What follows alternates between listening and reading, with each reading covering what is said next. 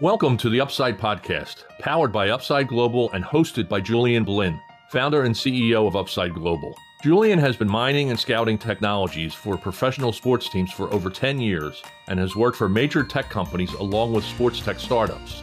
In each episode, Julian interviews global leaders in sports to share knowledge on emerging technology in the sports industry and how these technologies can help improve the performance of individuals and organizations both on and off the playing field.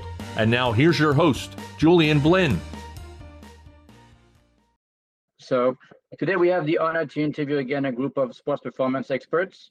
So first we have Dr. Andy Barr, consultant for the Brooklyn Nets, the top NBA team. Andy is also the founder of Quantum Performance. So welcome back, uh, Andy.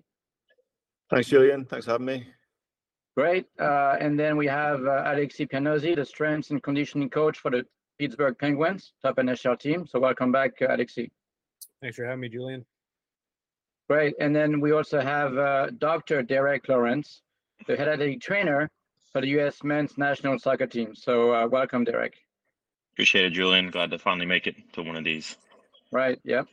Uh, and then we also have Dr. Marco Nunez, who's also the former head athletic trainer for the LA Lakers. So welcome back, uh, Marco.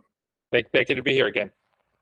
Right. For this particular call, right? So what I want to talk to you today is first talk about the future wearables and sensors for sports performance. And then I'd love also to get your take on whether or not there is a correlation for teams between how much they spend on performance technologies and the performance of the teams, and also the reduction of injuries for those teams. And then I'd like to discuss with you guys what makes a great sports performance team. And then lastly, I'd love to talk about if you guys have ever come across some vendors that were over promising but just couldn't deliver. How does it sound? Sounds good. Work for me. Right. So the first topic I want to discuss again is the future of wearables and sensors and what the future looks like. So first I'll just kind of give you my take what I'm seeing. So in the, the space of wearables, what I think the future for me looks like is what people call the contactless biosensors that can measure things like heart rate, uh, sleep quality, and even blood pressure without any contact to the skin. I used to work for an Israeli company uh, many years ago. We're doing that. Also, another interesting area for me is smart patches, right? That can measure things like lactate, uh, glucose, electrolyte, and companies like SM24, Nix, Flobio, uh, they focus on that. And then the last area I think which is interesting are things like smart fabric with sensors embedded into the fabric to measure uh, motion capture, right? So there's companies like uh, Nexstar, for example, uh, that has built a, a, smart sleeve to do that. So uh, what is your guy, what is your take on all this, the future wearables and sensors? Anybody wants to start? I mean, it, I think it's like, that's it. That is the future, right? It's just, they're getting more efficient, smaller, um, easier to use, more information, more insight. I mean, I think just technology in it overall is just constantly improving and progressing and you know this the this is the the the, the age of collecting data so mm-hmm. you know mm-hmm. the, the sensors are a big part of that so i think they're going to be huge in the future and they're probably just going to get more efficient smaller and more impactful um, and probably more invasive yeah yeah. are you more interested in specific sensors you can measure certain things like you know like lactate or do you think it's more an interesting area or more interesting sensors? Me personally, I'm more interested in the the motion capture sensors mm-hmm. um, and their capabilities, just because that's more in my area of uh, expertise. But I think it's you know what a, they, they all add value. It's just what is the question that you're trying to answer, and then what is the information you're trying to get, how you use them. I mean, at the end of the day, it's a tool um, and then it's how you interpret the information is the the, the more important thing. Yeah, that makes sense. Yeah. Thank yeah. you. No, I, yeah, I, I agree with uh, with Andy in the part. I mean, what, what like you mentioned, it, it, sports science and all these technologies kind of kind of advancing. Like I said, everything's getting smaller, everything's getting lighter. They're providing more information. Not only not only that, but they're providing you at a, at a rapid rate in the information. Where before it used to be like you take the information, have to charge it, download it, and then you can go ahead and interpret the information. Now it's like immediately. There's still some errors on the part, but it's becoming more and more like that, which I think it's great. Like from biomechanical point of view, as you're rehabbing or, or the athlete's moving, it's great to be able to see right on the spot as, as they're going in that part. Personally, I'm not a big fan of those um, physiological ones, especially the ones that aren't on the body. I don't quite still see how I, I get it's like an algorithm, but if there's a camera Yeah. from far away and telling me what my heart rate is and what my blood flow, it's like really. But it is what it is. That's just that's just my personal opinion on that part. Um, but yeah, but I'm more interested in, in the biomechanical movement. The only thing, other thing that I'm kind of concerned about is that it seems there's so much technology out there that it can get it muddle, can muddle the water, so to speak. And then at the end of the day, like like Andy mentioned, it's also like everything needs to kind of figure out like what do I need? What am I trying to figure out with this athlete versus just start, hey, you know what? Vendors are coming my way. I'll take one of those. I'll take one of those. I'll take one of those. But no, no. Sit down as a team, see what you need. What are you trying to accomplish? It may just be one thing at a time. Let's just go with this, and then we and then we built on that. Yep. Thanks, Mike. I think that, that's a really good point. I think the technology, like Andy said, is going to keep getting better. It's going to get more efficient. It's going to get easier to use. I think the real, you know, the real trick or the real gold is going to be in how people integrate those pieces together Mhm. and use them to answer questions. I mean, you look at uh, technology as simple as a force plate that spits out 60 different metrics or whatever, and you know, you're not looking at all 60. You don't, you maybe need one or two. Yeah. But then if you're doing an ACL rehab or reconstruction or something like that, and you want to look at some of those force parameters, well, they might not be as useful if they're not paired with some kind of motion capture. So Mhm. how do you integrate motion capture with force plates with you know so if you're going to add a new technology whatever the sensor might be how does that integrate into existing technologies you have to answer the questions you need to answer so as we i feel like as we continue to get new technology and be, get better technology more efficient technology it's also going to open up even more possibilities that we then have to figure out well which which road should i go down because this mm-hmm. technology is going to take me down one of 40 different roads and I need to know the one that's going to give me the best bang for my buck or answer the question that that's going to make the biggest difference for my player or my athlete. yeah, that's- good point. That's a big key component there is the seamless integration of technology as it evolves. And we're seeing now with the influx of all the different types of technology that companies are presenting us, the data that they can give us and what they could actually do for us. But if we're bringing in five to six different technologies and we're only have and we're not adding any more bodies to our staff, that's where the biggest complications can come from. I still think that keeping a very sound fundamental process or protocol of how you're doing this and kind of going with Alexi said with, you know, the bang for your buck because we have to be efficient.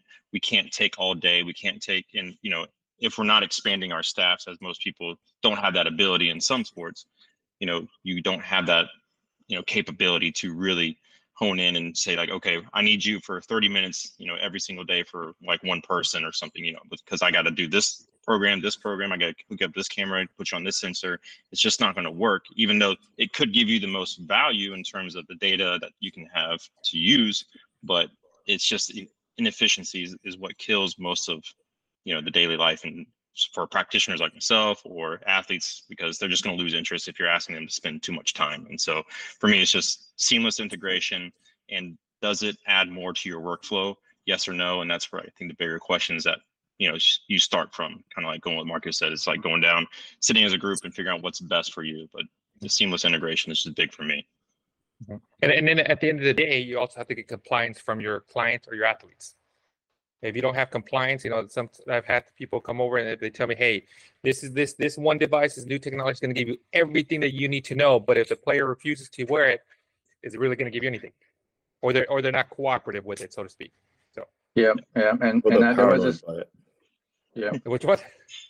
I think we also, we also have to very critically appraise, I think, what the technology might not be telling us about Yep. certain things. And things look really good. I get this metric and this parameter. And, you know, a, a great example I can give is just, you know, GPS or, or motion tracking in, in live games, NBA, you know, Premier League soccer, things like that.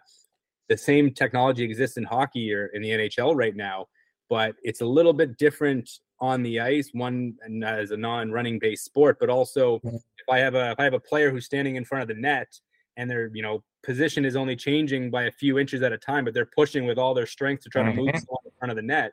You know, the GPS, the load metrics is not going to quantify that, but I can tell you that guy's working very, very hard for 20, 30 seconds. You know, an NFL lineman kind of similar. You add in content and, and what the you know, what the implications of that are. So as great as some of these load metrics are, it's it's good to, to to go down that path, but also recognize what aren't we getting, and then what how big is that piece of the puzzle as well, and are we really missing something, or maybe it's not as significant as we thought, or maybe it's more significant than we thought. I think it's more significant. I think that's an amazing point. I think that's one of Mhm. the biggest issues with sensors and the way that we base decisions purely on the data that we get as opposed to saying that this is just one small piece of an ingredient that will help us guide some decisions but there's just so much that we can't measure yet or we don't know about that we can't make assumptions on but you see so many decisions being driven by outputs of certain types of systems that Yeah. are just a small piece of the puzzle. When if you start from more the game down and understand the context of the game what the ingredients are of the game then you start to understand the gaps of what the actual data is that you're getting just from that technology. Not that it's not useful it's important because it can help you understand stuff. But like you say in the, the example you gave is a, is a great example of where you're not getting any real insight into something that's huge effort and huge load. It's like, well, what is load? There's like Yeah. so many different types of load. And the biggest load for me is psychological load because that drives your physiological. And do we measure that? Not really. How do we measure psychological fatigue from games? Hardly ever. Yeah. But that's what drives physiological. That's why a training session load is not compare, comparative to a, a game load. But we often make that comparison. It's like, oh, you've done that enough that amount in training, so you should be fine for a game. Well, no, it's two different things. Yeah. It does. It's not even equal. No, yeah. So anyway, that's 100%. my thought on it. Oh, that was Yeah. a great point, Alex. Now, Are you guys saying that maybe sometimes the, the, the wearables or the, the, like the GPS system, they're not adapt, adapted based on the sports? Right? For example, if- No, it's the the practitioners don't know how to use it based on the game. It's like it's not GPS game. It's the other way around. Mhm. Understand the game and where does that fit in? Because Right. you've got like, okay, there's minimal. There's not enough um, characteristics that are being measured, and not enough um, load understanding of the loads that the the athletes are being exposed to that is being measured either. For you to hang your hat on the GPS data, it's in, it's a you should look at it for sure, but don't. It's not the the you know the be all and end all of the decision making. It's just part of the context. right. And, you know, some of the issue you guys mentioned, the last time we did a podcast, I quoted a study from Mississippi State. Uh, they studied NCAA teams on the wearables that they were using, and uh, only 30% of those, oh, sorry, 30% of those NCAA teams were not using the wearables every day. 70% were using them. But I think that's part of the issue with, you know, what you guys described, right? Doesn't fit into the workflow. Um, players don't want to use it. Uh, they don't trust the data, whatever, right? So that's Yeah, yep. that's a big number.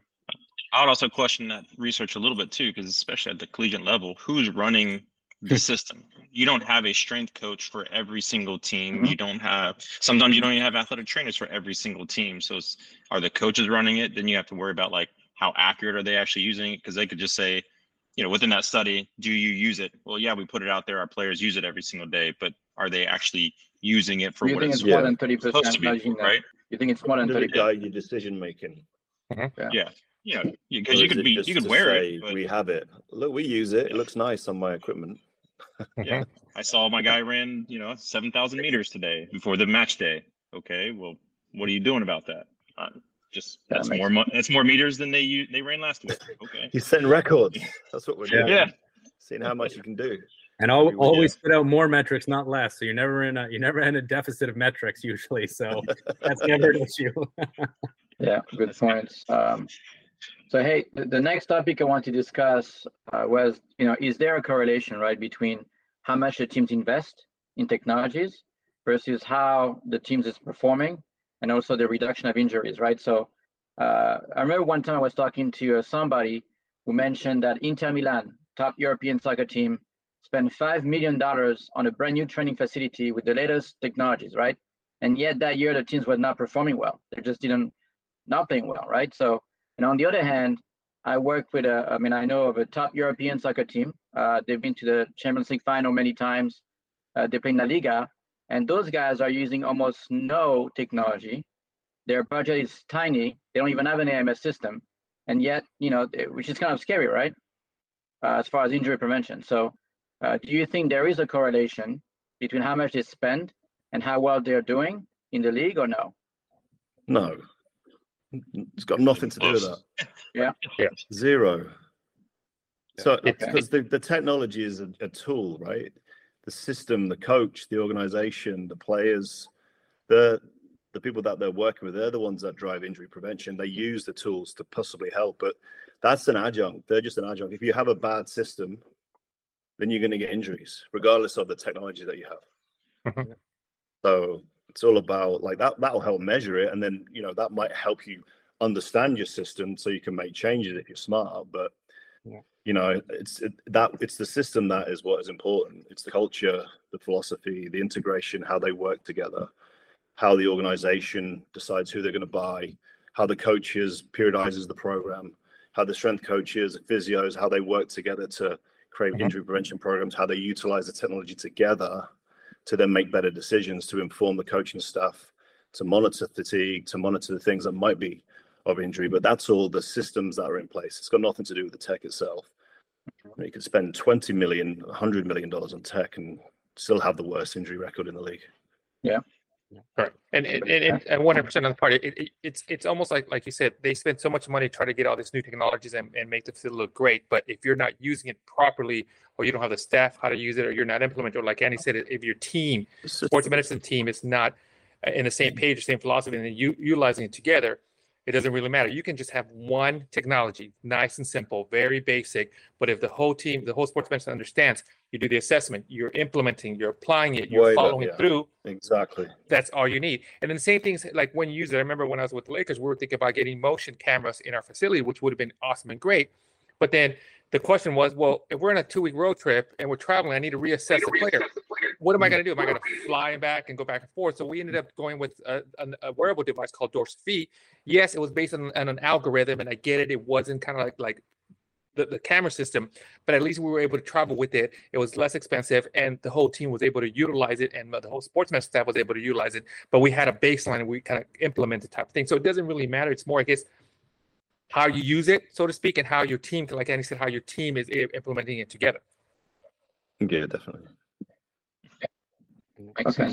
Anybody else want to comment on that or you want to? I I was just gonna, add, I think there's also something to be said for how how how the role of technology fits into the culture of the organization and how we- and why are you choosing to use technology period to solve what kinds of problems and then how how is that uh, information sort of distributed onto the players in the sense that you know a, a great example that I always love to use is a lot of teams will collect HRV, you know, th- through a variety of a variety of measurements. And you know, when we we've used it in the past with our players, and one of our messages is always, you know, if you have a great HRV is really high or really low, or it's above or, or below your norm, that doesn't mean you can't go out and have the best game of your life tonight. It might change the underlying physiology, uh, you know, working in the background, but by no means is this going to determine your ceiling for tonight, how well you can play, how you know how much power or force you can produce tonight that you know that doesn't connect to that. So players are you know kind of taught to believe or, or or draw that correlation between all of the sports science and the testing and the metrics then you know you might lose sight of or the team or organizational culture might lose sight of you know how the games are won and what you've done in the past to be successful and what makes your players great players or you know what makes this individual a great a great teammate or a leader. And those things kind of get lost when you start to focus a little bit more on the minutia of the technology and the science and the application and less on how is this going to Game. impact our winning culture for lack of a better term Definitely. Makes sense. Makes Good one, sense. Um, yeah, Derek, you want to mention something? Yeah, just kind of going back to you know Marco's point, I think on the previous topic was just buy-in on the sports technologies, and so you know you brought up Inter Milan, and you know just are the players bought into it? Are they doing it properly? Because that's the other thing that you see. Some players will go through the motions and you know do what you're asking of them, but with minimal effort. So is that giving you the best data to actually help them, right? You know, and that that's always the biggest thing is we can collect a bunch of data but how actionable is it and then you know how accurate is it you know going back to like gps systems or the motion sensor technology but Yeah. even as simple as you know questionnaires i remember th- there were years ago where questionnaires were like this big thing let's have these like 10 12 question you know welcome you know uh, application we walk into the locker room you know how'd you sleep? How'd you stress? How many hours did, one of the funniest ones i always laugh at was how many hours did you sleep? People don't know how many hours they slept until they actually get like an you know more of an accurate like sleep tracker. But we're obsessed with trying to collect all this data of subjective uh, data from the players but then you look over time and 50% of your squad's putting the same question every or same answer every single time. So again you're collecting data but is it efficient is it being useful and can you do anything from it more than likely not and so that's why it's a big thing of like you can have all this great technology but if the buy-in isn't there, it's just it's worthless. And so that's one of the harder things. And that goes back to my original response of, of like your seamless integration and just making sure that everyone uses it and then making sure that everyone knows what's the benefit of it. Yeah, that's a good point. Um, and actually, I, I remember one time hearing a story about Barcelona, right? They were trying to get, they actually built a, an application for the players, Messi and the rest of the team. And I think they ended up in that app making it kind of a gamification, right? So they were competing about, uh, was about, you know, the guy who's going to park into the, the parking lot fastest or whatever. I just thought it was kind of a funny story. But they just found a way to make it more engaging so that the players could actually use it. So, and they were using it more that way because there was something for them. They were just, you know, they were, they just have to compete. So uh, the next question I want to talk to you about is obviously you guys have worked with many, many teams, right? Uh, different managers, different colleagues, different culture. So what makes a great uh, performance team, right? Is it a matter of having the people who have skills that complement each other? Maybe they they have a great manager, maybe there's great communication between the staff members, or maybe it's everything. So what makes a great performance team? I, I always say like I'd rather work with great people than great practitioners. It's like the personalities that you don't want like all superstars in your department. You you want you need a balance of everything. So for me, it's having a team behind a team, and you know you need obviously a certain level of skills, but the ego often gets in the way of teamwork. So like the the, the departments that have the least amount of ego that can work together and communicate really well, in my experience, are the ones that are the most effective. And rather than hold your own individual um, area as like the priority and putting the player as the priority is the key. So it's if we all have the same goals, um, then you know we're all all trying to do the same things, and often you know that's that's not the case, and and that's where you know things can be issues. So I think it's you know it's more about the teamwork behind the team and having you know everyone um, in in alignment with what the organizational goals are and, and the players' goals. Yeah. Uh, I, I agree with Andy. You know, one thing as far as for myself that I've told myself, it's that if I do return to professional sports, it doesn't really matter what's the name on the jersey. I don't really care the name of the jersey. I'm more interested as far as who are the individuals I'm going to be working with, um, meaning that you know we should have the same philosophy, same ideology, and we're working as a team.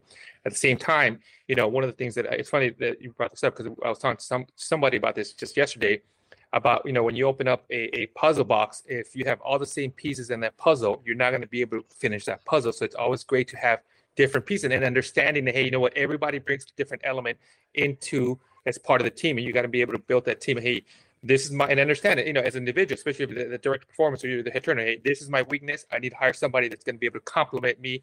That's their weakness. I need somebody to complement or that's their strong strong suit. That's not my strong suit i need to bring someone.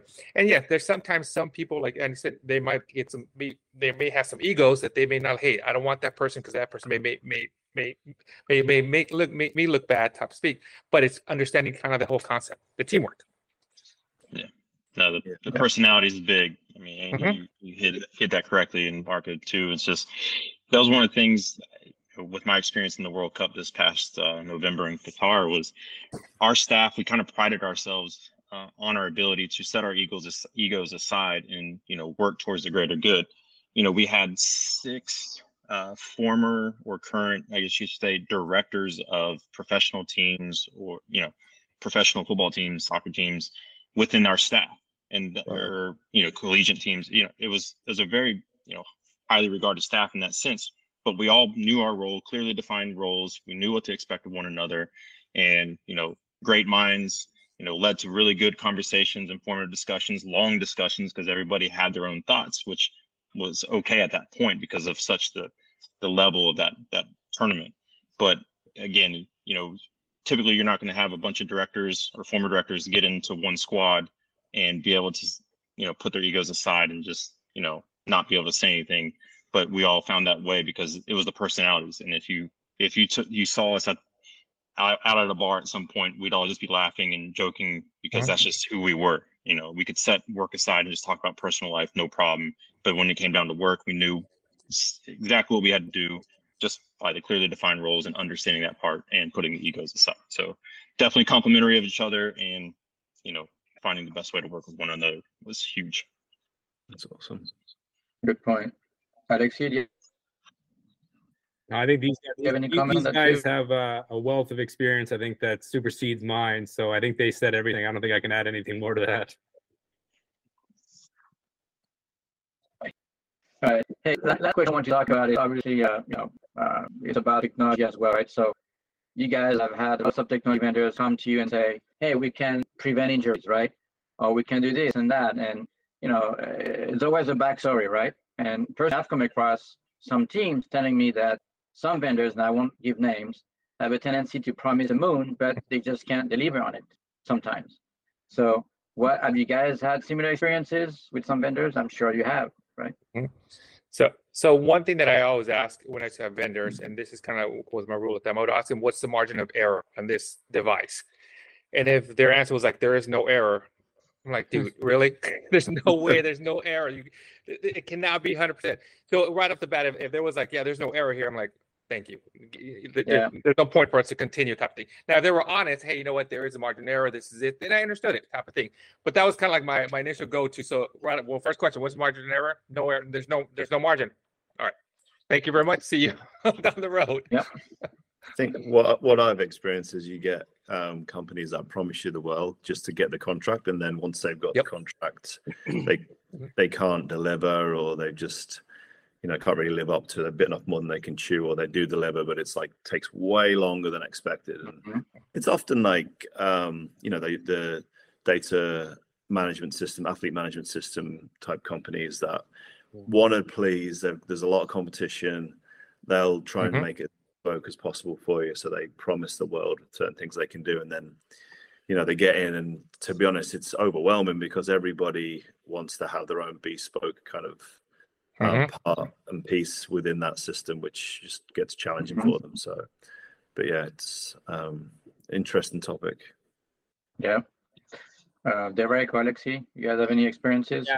It's very similar experience, I think, to everybody else. The one thing I've in talking to vendors, uh, sort of as as talks progresses, trying to, you know, clearly establish are like uh, as Andy said, excuse me, everyone wants their own bespoke. Well, are we paying for a, you know, our own version that we want to modify, or are we paying just to get the basics? We're just going to use it for this because if I'm if I if we're going to sign on for something and this is all we're going to use it for, then that's what I expect. But if we want, if we have plans to upgrade it and improve it and specify to our own needs, then having kind of an upfront conversation about, look, we're going to have some needs on the back end to build this out. You know, we want some assurances or some, con- you know, is this something you guys are capable of? How big is your staff? You know, your whether it's your coding, your R and D, things like that. If we want to grow this platform within our organization, do you want to work with us on that front? And usually, people are are very upfront sorry not excuse me not very upfront at the start Mhm. but when you start to ask more questions and maybe go a, a level deeper into a, a manager level or even t- talk to some of the data engineers you can get a better understanding of yeah these guys might actually be able to scale this out and and and make this into something that we want versus these guys have no idea what i'm talking about i am going to be just talking to the wall for the next three years with this contract and i got to get out of this now before i can so Yeah. a little bit more of those conversations on the front end have started to serve me a little bit better, but I Mhm. think you still have a lot of the same. They want to get you in the door. They want to get you on the hook. Yeah. Yeah. You know, Well, one of the bigger problems. That, go ahead, Julian. I was gonna say sometimes they'll say, yeah, we can do it. And then uh, when it comes to showing you a bill, it's way more expensive. And it's gonna take way more time to do it. Yeah. Yeah. Right. I would say one of the bigger issues I think we all- all face with you know some of the companies that approach us is maybe they're early or infancy of their you know development, and you know they have this grand idea. How do they get there? And they need the help, and it's just hard for you know certain clubs, organizations to invest in something that's not quite ready. And I know that's always bigger challenge for some smaller clubs uh, uh, who I worked with in the past. That was one of our biggest things is like the budget wasn't there.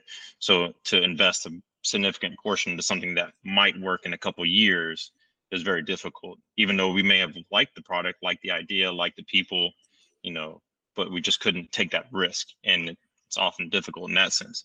But also having companies that approach you who actually understand what you do on a daily basis can go a very long way too. And I think that's the opposite side. Is like when you get a company that's not necessarily promising you the world, but they have a good idea and a grasp of what your daily life is like and how they're going to make it better. That's more of a better sales pitch from that side. So it's not necessarily promising you the world, but that's I think on the on the opposite side of your question, Julian. Like that's I think more more much better for us in that sense when people understand what we're looking for and how they can help. Yeah, that's a good, very Yeah, good point. a lot. Uh, but look, we, you know, if anybody has any other comments, we at the end of the, the podcast institute, but I want to thank you guys for your time today, as always. All right. Thank you, Thanks, Julian. Julian. Thanks, Thanks, Julian. guys. Thank you. Thank you for listening. To access past episodes and other research, articles, and analysis of sports technology, please visit our website, theupside.us. Subscribe to the Upside newsletter and receive full access to our sports tech business letter and website. Royalty free music is provided by ibaudio.com. The Upside podcast provides timely insights and interviews with global leaders in sports technology. Until next time, keep looking to the upside